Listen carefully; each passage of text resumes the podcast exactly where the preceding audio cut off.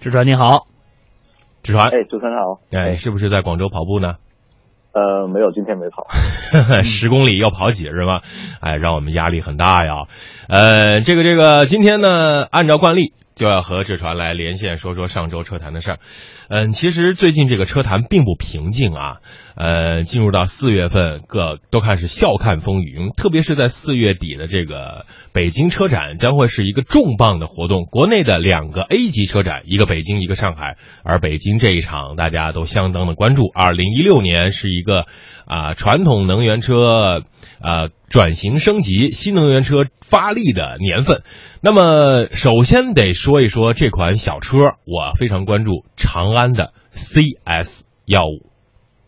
志川，哎，长安的 CS 幺五的话，我原本对这个级别的车不是特别了解，因为嗯我们知道在在之前的车型 SUV 之中是没有这种类型的车型的。嗯后来呃，从呃哈弗 H 一嗯还是江淮的 S 二嗯这些车型推出之后，呃，这个是被国内的厂商定义为一个入门级的小型 SUV 的这样的一个一个车型。嗯这一片车型目前来说竞争还不是特别激烈，嗯还呃应该说还是一片蓝海。嗯因为呃，合资车型还没有任何车型去涉足这一个呃市场。嗯然后这一类车型的一个呃价格的话是非常低，从五万到到呃最高配的话也只不到八万块钱。嗯，呃，这几款车的那个定价都非常低。嗯然后的话，他们呃，我们回来说一说那个 CS 幺五，CS 幺五的话，这一款车的话是也是一个入门的 SUV，它的竞争对手的话就是哈佛的 H 一跟那个瑞风 S 二。对，然后这一款车的话，它呃价格的话，呃公布的话是五万到到八万的这样子一个区间。嗯然后的话， 比较遗憾的话，这一款车它全系的话只是呃标配了一个手动挡。嗯然后的话，呃，它这个车相对于三五来说的话，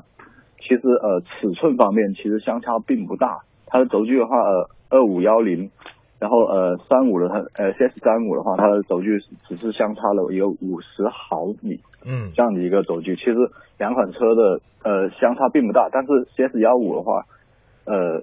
它的整个外观的设计啊是参照了呃长安的未来的一个呃家族脸谱。嗯它未来在呃北京车展上将会推出一款呃呃旗舰级的 SUV，叫做 CS 九五。嗯，那 CS 九五是不是来比拼哈弗的 H 九呢？呃，对，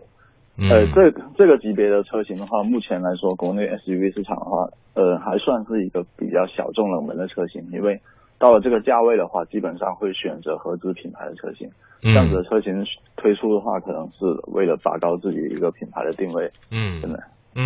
然后我们再回来说，呃，幺五的话，它嗯那个、它比较亮点的设计的话，就是这一款车能到能到长安的官网上面去做一个个性的一个定制，包括它的车身颜色啊、拉花啊，嗯然后它的车顶的拉花，还有轮毂啊那些选配都可以直接通过一个个性定制，哎、但是等待的时间会比较久，这嗯是这是一个亮点。嗯，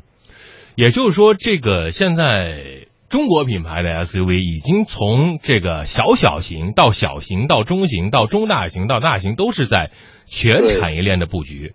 其然后实有一几乎个嗯 SUV 市场都已经全满了，所有的空隙都已经填满了。嗯推出这款小小型 SUV 之后，嗯，跟跟碰碰车似的啊。其实对于中国的这些中国品牌的啊 SUV 来说，很关键的一个问题就是他们的生产线，他们的这个这个平台达到这个高度了吗？因为这个成本是很高的。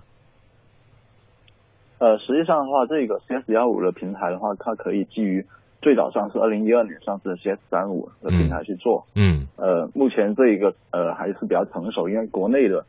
国内品牌应该是做小型 SUV 的专家。嗯我我个人觉得，因为这一款小型 SUV 的话，嗯基本上合资品牌都没完全没有涉足这一块市场。嗯。